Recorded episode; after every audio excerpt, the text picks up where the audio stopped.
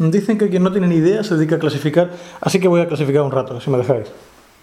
Vamos a estructurar el estudio de la patología general en dos bloques claramente definidos. El primero sobre etiología y patogenia general y el segundo sobre eh, fisiopatología y patogenia de cada aparato.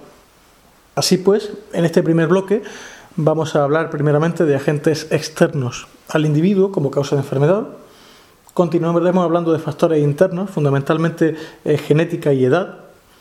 A continuación mm, discurriremos sobre las formas en que el organismo reacciona a la agresión y concluiremos con algunas notas sobre fisiopatología de las neoplasias.